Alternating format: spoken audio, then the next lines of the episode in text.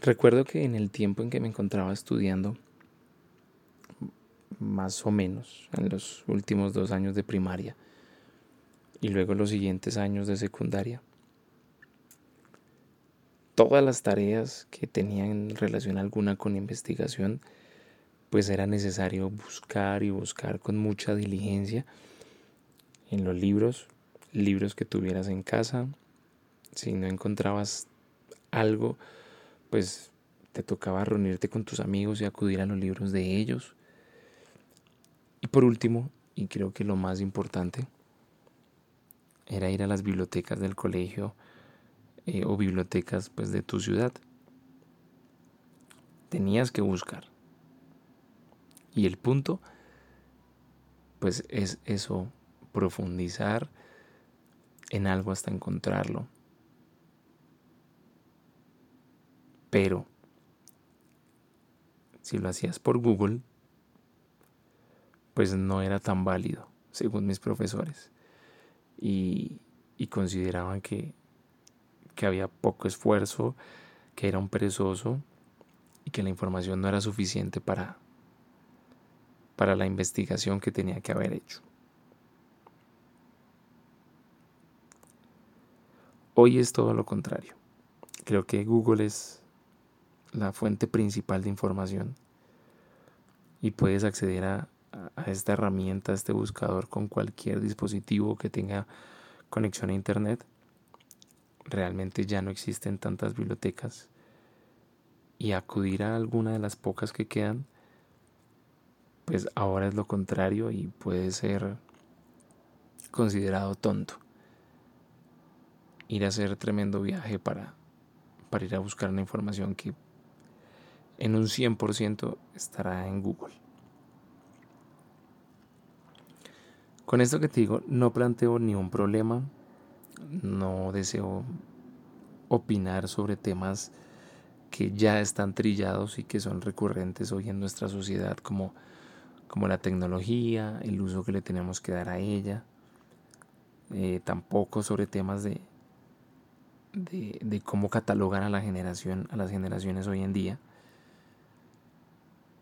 Lo que pretendo es únicamente cuestionar. A lo que me dedico, ya sabes, a venderte humo. Y la verdad es que no te voy a negar que si necesito alguna información, pues voy a acudir a mi celular o a mi computadora a buscarla.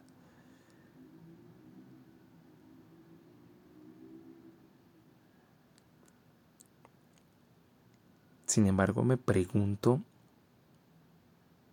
y me cuestiono yo mismo, ¿por qué nos volvemos tan simples, básicos y facilistas a la hora de profundizar,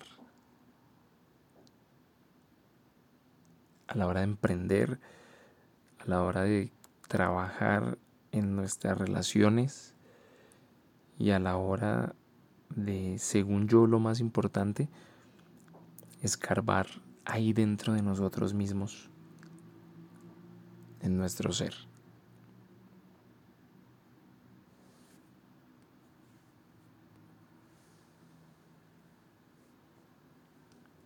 ¿Llamas fracaso al hecho de fabricar o crear productos en tu casa, comida, objetos, no sé?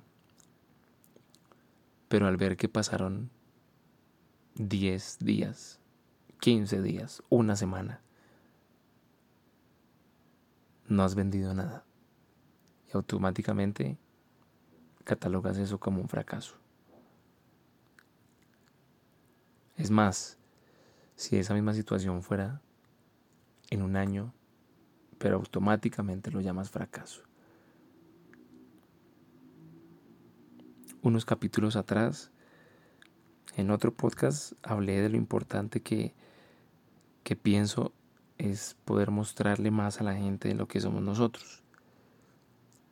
Ahora en este podcast, pues te hablo de lo importante que sería que todos nos diéramos ese chance, esa esa oportunidad de querer profundizar más en los demás.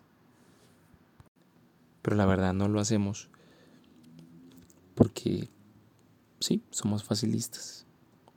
Porque pareciera que desde que te levantas toda la sociedad tuviera un revólver apuntándote y todo te fastidia. Los que se visten de cierta forma y no van acorde a tu opinión, el que publica memes en sus redes sociales y para ti es un desocupado, o el que publica llanto y tristeza todo el tiempo, pero pues para ti es un debilucho, los que comen carne de animal, los que contaminan con su vehículo, el que habla de su religión y sus creencias todo el tiempo. A todos, absolutamente todos, le tienes un guardado para criticar. Pero en eso desarrollas las veinticuatro horas de tu vida y no profundizas en absolutamente nada. Ni siquiera buscas dentro de ti, porque simplemente te da temor confrontar tus creencias, te da miedo ir en contra de lo que los demás te han dicho sobre la vida y tus asuntos, pero no has podido ni siquiera crear tus propias verdades y fundamentos sobre cómo te gustaría vivir, solo por miedo y el que dirán. Solo por eso mismo, porque, porque te da miedo cuestionar y eres un facilista simple y básico. Y bueno, la verdad es que no estamos solo en, en la generación de cristal, donde todo le ofende a todo el mundo. También estamos en la generación express, donde todo tiene que ser ya. Y también estamos en la generación superficial, en donde nada profundizamos.